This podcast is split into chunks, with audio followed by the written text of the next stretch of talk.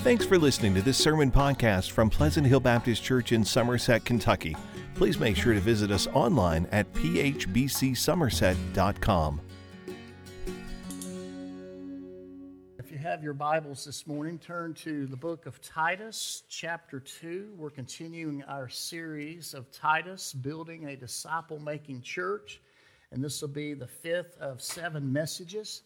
And so, Paul, in his letter to Titus, gives us direction on how to build a disciple making church, and he opens up his playbook. And today we're going to talk about sharing the gospel. Sharing the gospel. Did you know that over 150 years ago, there was a court case that was lost because of the silence of an attorney? True story. The distinguished lawyer, Samuel Orr, was representing the defendant. And when it was time to present his case, he looked at the jurors and he told them, The facts that favor my client are so evident that I don't even want to insult your intelligence by arguing them. And so the jury went to deliberate.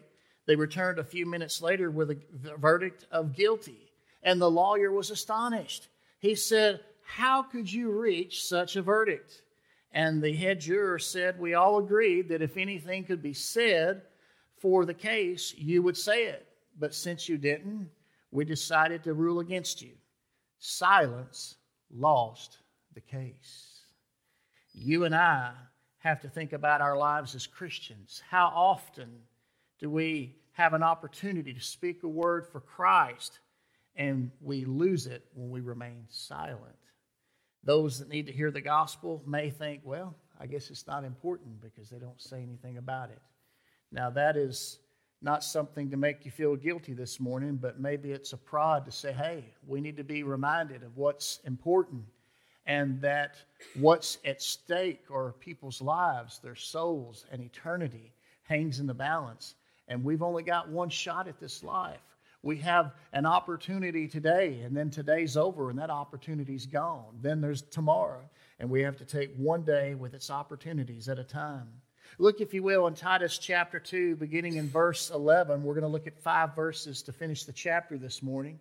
In Titus 2 11, he says, For the grace of God has appeared, bringing salvation for all people, instructing us to deny godlessness and worldly lust, and to live in a sensible, righteous, and godly way in the present age, while we wait for the blessed hope, the appearing of the glory of our great God and Savior, Jesus Christ. And we'll stop there for just a moment. Have you ever thought about the gospel? Let's really focus in on what is the gospel this morning. Just in those few uh, short verses right there 11 12 and 13 notice that it gives us a framework for understanding the gospel. First of all the grace of god has appeared bringing salvation for all uh, people. In other words christ came. He lived. He died on that cross. That was the first coming of christ. Of course after he was buried on the third day he rose again just like he said he would and then 40 days later, he ascended to heaven. And so we have the first coming of Christ, and then we have the second coming of Christ. Notice it says that we are waiting for the blessed hope in verse 13, the appearing of the glory of our great God and Savior, Jesus Christ. Remember in the book of Acts when the disciples witnessed Jesus leave? He, he, was, he was going up into the clouds, and then all of a sudden he was gone and the angels were there and they said, You know, men, why are you standing around looking? This same Jesus that's left is going to come back the same way. He's going to come back in the sky, in the clouds. And so we have the first coming of Christ and we have the second coming of Christ. Then we have two ages. We have the present age. Look, if you will, again in verse 12, that, um, you know, uh, his grace instructs us to deny godlessness and worldly lust and to live in a sensible, righteous, and godly way in the present age. And then when He appears in glory, the age to come. So we have the present age and the age to come. And then look at the difference between the two comings. In verse 11, For the grace of God has appeared. But then in verse 13, the appearing of the glory of our great God and Savior Jesus Christ. When Christ came the first time, grace showed up. Amen. I mean, he did something that we couldn't do for ourselves. He died on that cross for our sins in order to, to bring us to God. He dealt with the sin issue. But when he comes back, it's going to be glory. And that's going to be awesome. I'm reminded of what Paul told another young uh, minister in Timothy. 2 Timothy chapter 1, verse 9. He's, uh, here's what he said. He says, He, meaning the Lord, has saved us and called us with a holy calling, not according to our works, but according to his own purpose and grace, which was given to us in Christ Jesus before time began. This has now uh, been made evident through the appearing, there's that word appearing again, of our Savior, Christ Jesus, who has abolished death and brought life and immortality to light through the gospel. You know, that word that's translated appearing in our text is literally epiphany. You've heard the term epiphany before. And so there is an epiphany where the Lord appears. He enters time and space, and we can look back on the timeline of history and say, Christ came. And because He's came once, we believe that He will come again. 1 Corinthians 15 really fleshes out this framework of the gospel. In 1 Corinthians 15, verse 3 and 4, Paul said to the church in Corinth, For I passed on to you as most important what I also received that Christ died for our sins, according to the Scriptures, that he was buried, that he was raised on the third day, according to the Scriptures. When it says according to the Scriptures, that means it was prophesied, it was predicted, it was promised in advance, ahead of time, and then when Christ came, he fulfilled what the Scripture said when he died. He fulfilled what the scripture said when he rose again from the grave. And so we have the death, burial, and resurrection of Jesus. Between the first coming of Christ and the second coming of Christ, the most important thing is understanding the first time he came, it was because of his death, burial, and resurrection. That's what makes salvation possible for you and me. And then he went, he ascended to heaven, and someday he is coming back and that's when the glory will appear. And that is awesome.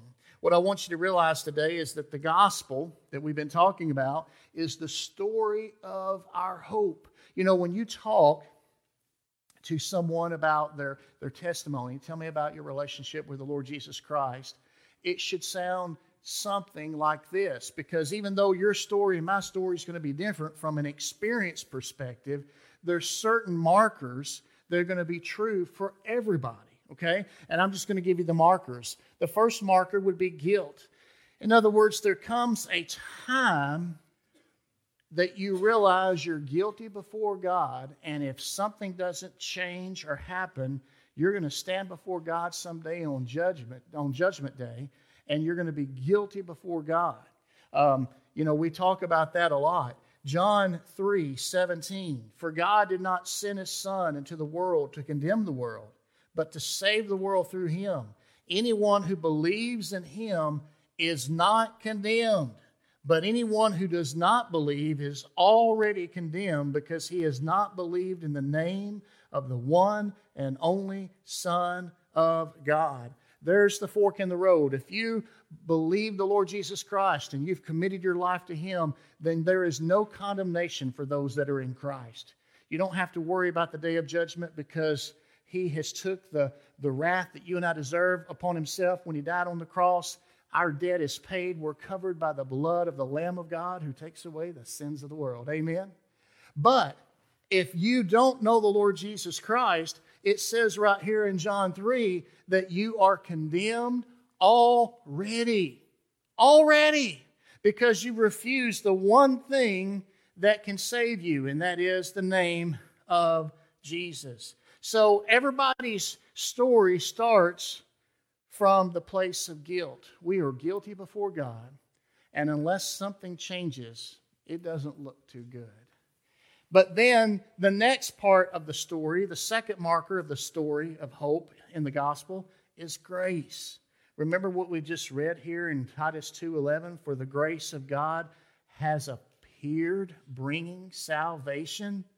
Uh, you and I uh, if we are believers in Christ, we can say we've been saved by grace. Matter of fact, Ephesians 2 8 says, For you are saved by grace through faith, and this not from yourselves. It's a gift uh, of God, not from works, so that no one can boast. In other words, I now have been saved by grace. I was guilty before God, but then the epiphany, Christ appeared, He came, He died on that cross for you and for me, and now I receive, because I believe Him and trust Him, I receive His grace. So I've gone from guilt to grace. That's true of every single Christian. Regardless of the words you use in your testimony or how you verbally express it, that's the reality. Is you've gone from being guilty before God, and then when you realized what He's done for you and you believe Him and you receive it, now you've got grace. Makes all the difference in the world. Then let's look at the third marker of this story of hope, and that is to grow in godliness. To grow in godliness. I think it's interesting that going back to Ephesians 2 8 and 9, after it says we're saved by grace through faith and that it's not from works so that no one can boast, the very next verse, Ephesians 2:10 says for we are his workmanship created in Christ Jesus for good works which God prepared ahead of time for us to do. You know, we're not saved by our good works, but we are saved to serve God, and there are good works that accompany our faith in Christ. Our faith in Christ is not empty lip service. We don't, we don't say a, a good, we don't talk a good game, then walk out the door and live as we please. No, when we when we trust Christ, when we receive Him into our lives, now because of His grace, we're changed and we grow in godliness. Okay? We begin to serve Him and we become more like Him. We begin to do the things that He would do because He's now uh, working in and through our lives. We grow in godliness. And then the last marker of this story of hope of the gospel is glory. Now, that one hasn't happened yet. But because, because of what Christ has already done when He came the first time, I fully believe with all my heart He's coming again. Amen. And the things that He's promised, He is more than able to do. I love what John says in 1 John 3, verse 2. He says, Dear friends, we are God's children now, and what we will be has not yet been revealed. We know that when He appears, there's that word again, appears. All right? We know that when he appears, we will be like him because we will see him as he is, and everyone who has this hope in him purifies himself just as he is pure. Isn't that good? You know, we don't know what, what it's going to be like until it happens and we're there, but we do know that we're going to become like him and we're going to see him as he is. And that's going to be glorious. Okay? So that is what we have to look forward to as children of God. That's our story of hope. When you talk to someone about their testimony, they're going to be able to point to their life before Christ when they were in a place of guilt. They were guilty before God. They had broken His law and they were condemned already without Christ in their life. And then they came to a point to where they trusted Jesus Christ. They received Him into their life, and now they stand in grace. And now, because of that, they're growing in godliness, and they're looking forward to the day when they see glory. They see Jesus. Now, let's look at verse 14. I held it back for a reason, but here he begins to really press it home in Titus 2:14. It says, He, in referring to Jesus Christ in the previous verse, He gave Himself for us to redeem us from all lawlessness and to cleanse for Himself a people for His own possession, eager to do good works. Now, I want to answer a question here before we close, and I've got three answers for it. How do I know that I'm saved? Now, if I was going to use the whole scripture, I'd answer this a little bit differently. It wouldn't change the outcome, it wouldn't change the, the content, it would just be deeper and broader of an answer. But since I'm limiting this question to verse uh, 14 in Titus chapter 2, let's answer that question in, in this specific sense. How do I know that I'm saved? Number one, our debt is paid. It says that Jesus gave himself for us to redeem us from all lawlessness. You know, when you redeem something, you purchase it, you buy it back. And our debt before God has been paid in full by Jesus. Let me read another verse to you Colossians 2 13. And when you were dead in trespasses and in the uncircumcision of your flesh, he made you alive with him and forgave us all our trespasses. He erased the certificate of debt with its obligations that was against us and opposed to us and has taken it away by nailing it to the cross. I remember um, when I was younger, one time we did a, uh, a vivid activity that really made this come alive. We had a wooden cross set up in the church.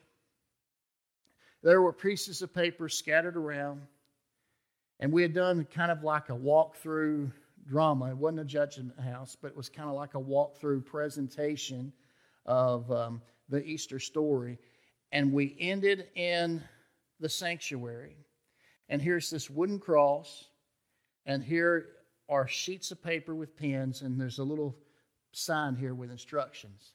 And it says, Write down all of the sins that you can think of that Jesus died for when he saved you.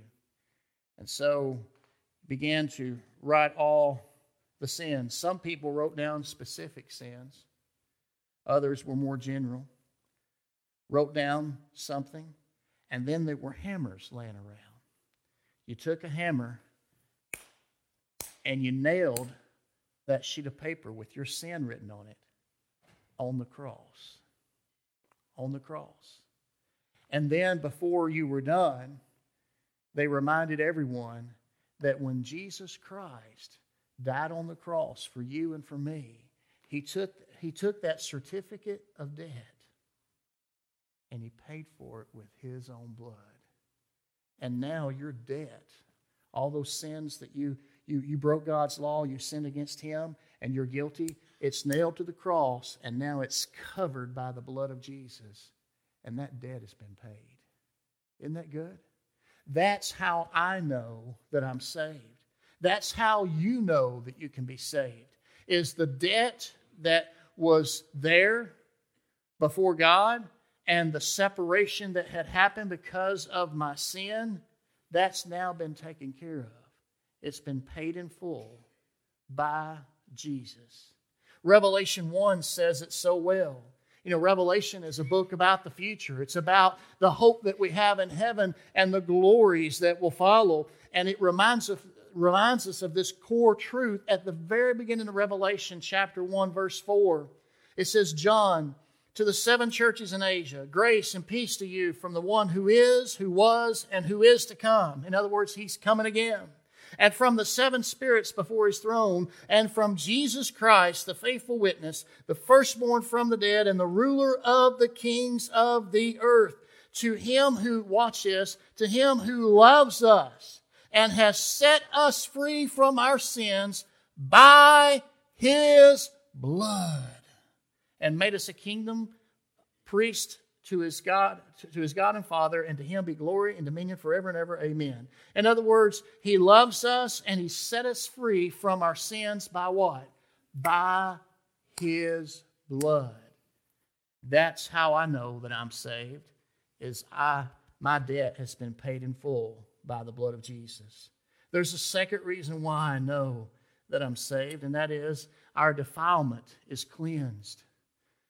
You know, if you've ever had an issue with another person and fellowship became broken and you were aware of this gap between you and them and you know everybody says when you're young well you need to apologize. You need to say you're sorry. And that's certainly true, and that's a great first step, and that goes a long way. And you can, if you were if you were me when I was younger, I remember one time I got in trouble at my grandparents' house, and and uh, Daddy O, my grandfather, said, "All right, y'all come here. Y'all to make up. You know, you say you're sorry. Now hug each other, and you know you're going through the motions. Sorry, hug each other. Act like you mean it. Right? You, you know what I'm talking about. And so here we can be reminded that we can we can go through the motions. You know, we can imitate behavior, but unless something happens in our heart, it's all for show. Well, see, what I want you to understand is not only is the debt paid by the blood of Jesus, but you know how sin leaves you feeling unclean and dirty? Well, He takes care of that too.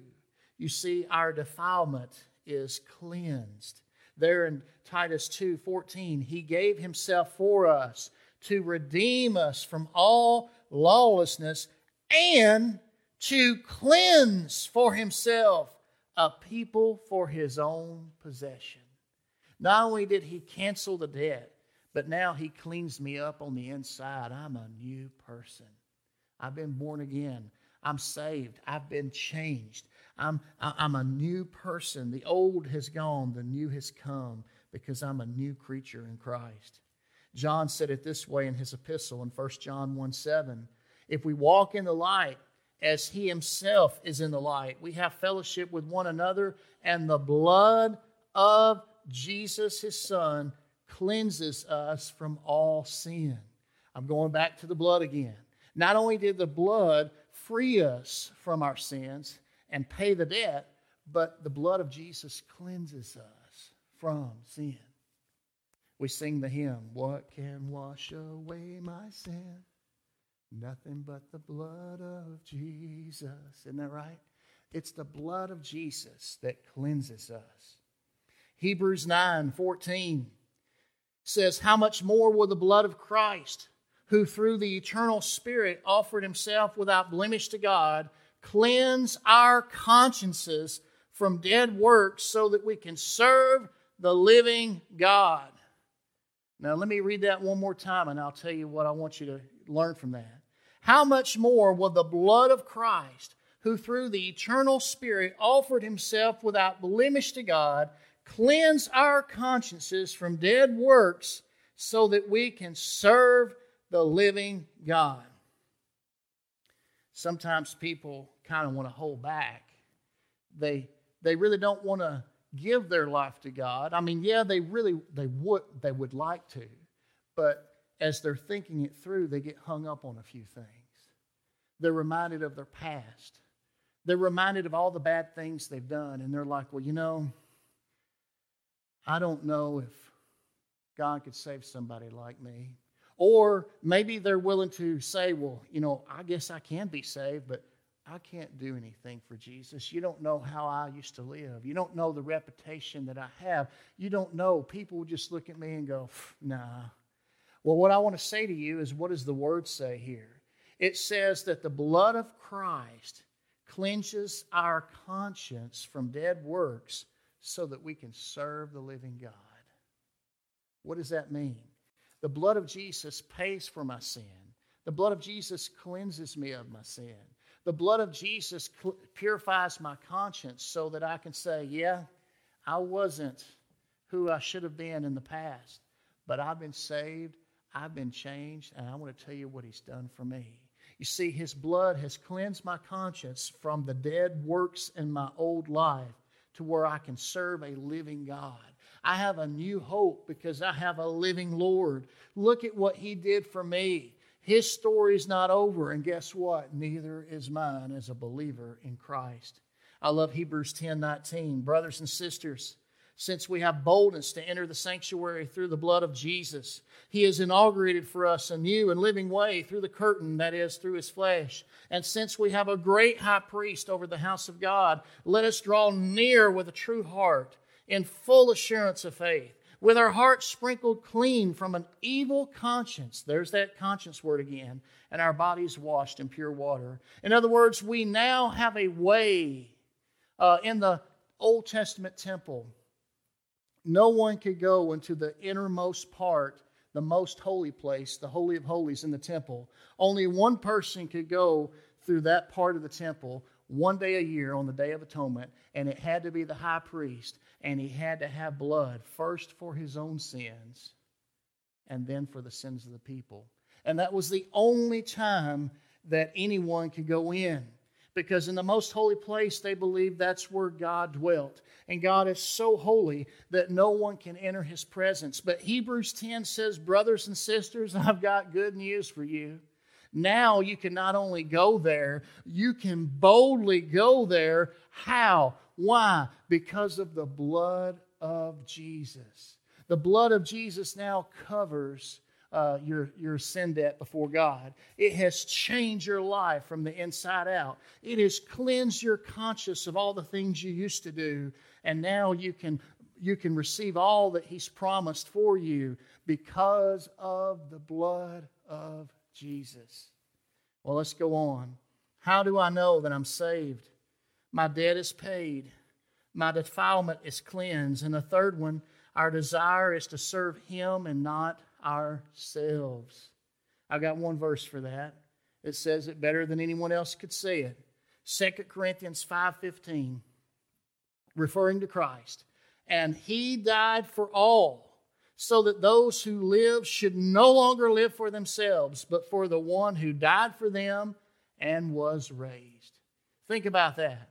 When you come to the foot of a bloodstained cross and you realize that God sent his son that he died on that sin not because of anything he did, but because of what we did. And he shed his blood as the sinless, stainless, spotless Lamb of God. He shed his blood to take away the sins of the world. And when you come to the foot of that bloodstained cross and you receive him as Lord of your life, now the blood of Jesus has canceled your debt. Now the blood of Jesus has cleansed you from the inside out. And now the blood of Jesus has cleansed your conscience and it has created a desire in you to serve God and live for Him and not yourself. That is the story of a Christian. And that's how I know that I'm saved. And that's how you know you can be saved. Have you settled the debt?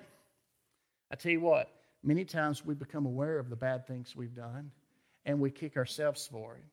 We, we, we want to try to pay it off ourselves. Well, I'll just kick myself while I'm down.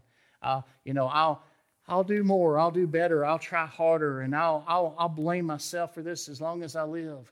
That might sound impressive to you, but that's not what the Bible says. You can't pay off your debt. I can't pay off my debt. Christ came, He died for that purpose. He shed His blood for that reason so that our debt could be paid. Have you settled that into your life? For those of you that have made a decision and received Christ in your life, what about the heart? What about what about the conscience? Do you still let the devil play with your mind? Or do you realize that the blood of Jesus washes away all our sin? It's like getting a bath for the first time. Now I am clean from the inside out before God, not because of anything I have done or could do, but because of the blood of Jesus. And now I have a desire to serve Him and not myself. I love this poem. It says, The Gospel according to you. The Gospels of Matthew, Mark, Luke, and John are read by more than a few, but the one that is most read and commented on is the Gospel according to you. You are writing a gospel, a chapter each day by the things you do and the words you say. Men read what you write, whether faithless or true. Say, what is the gospel according to you? Do men read his truth and his love in your life? Or has yours been too full of malice and strife? Does your life speak of evil or does it ring true? Say, what is the gospel according to you? When you realize that you've gone from guilt to grace to growing in godliness and looking forward to glory, when you realize that He's paid your sin debt, He's cleansed you by His blood, and now you have a desire to serve Him and not yourselves, then you realize that's the mark of a true Christian. It's all because of what He did at the cross for us. The grace of God appeared, and He brings salvation to anyone that's willing to come to Him. And one day He's coming back. Are you ready for that return of Christ? I pray and hope that you are. No wonder he says in Titus 2:15, proclaim these things, encourage, rebuke with all authority, and let no one disregard you. This is something young and old and everywhere in between. We need to hear the message of the gospel. We need to be reminded of the appearing of Christ and why he came the first time and the fact that he's coming again someday. And you know what? If you have received his grace the first time, you get to look forward to glory when he comes again. But if you've never, if you've never received the grace of God in your life, I want to encourage you that you're living on borrowed time. That one day Christ will come. One day you will stand before God. One day you'll have to give an account. Are you ready for that day? And if not, it's my prayer today that you will turn from your old way of life and put your trust and faith in Jesus Christ while there's still time. Let's all stand. Musicians, if you would come, we're going to have a time of invitation.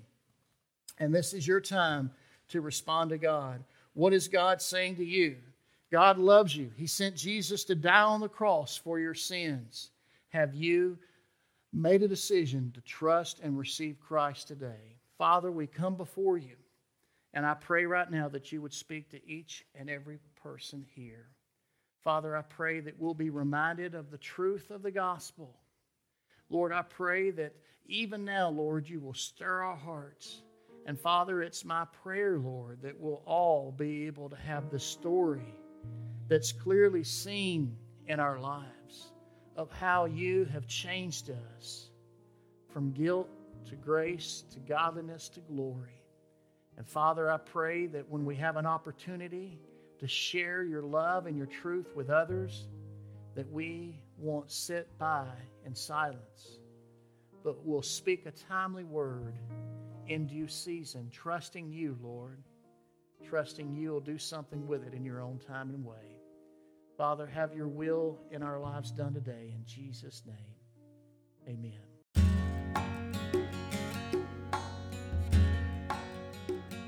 Thanks for listening to this sermon podcast from Pleasant Hill Baptist Church. To learn more about the church, find out meeting times, or learn how to contact the pastor, please visit phbcsomerset.com.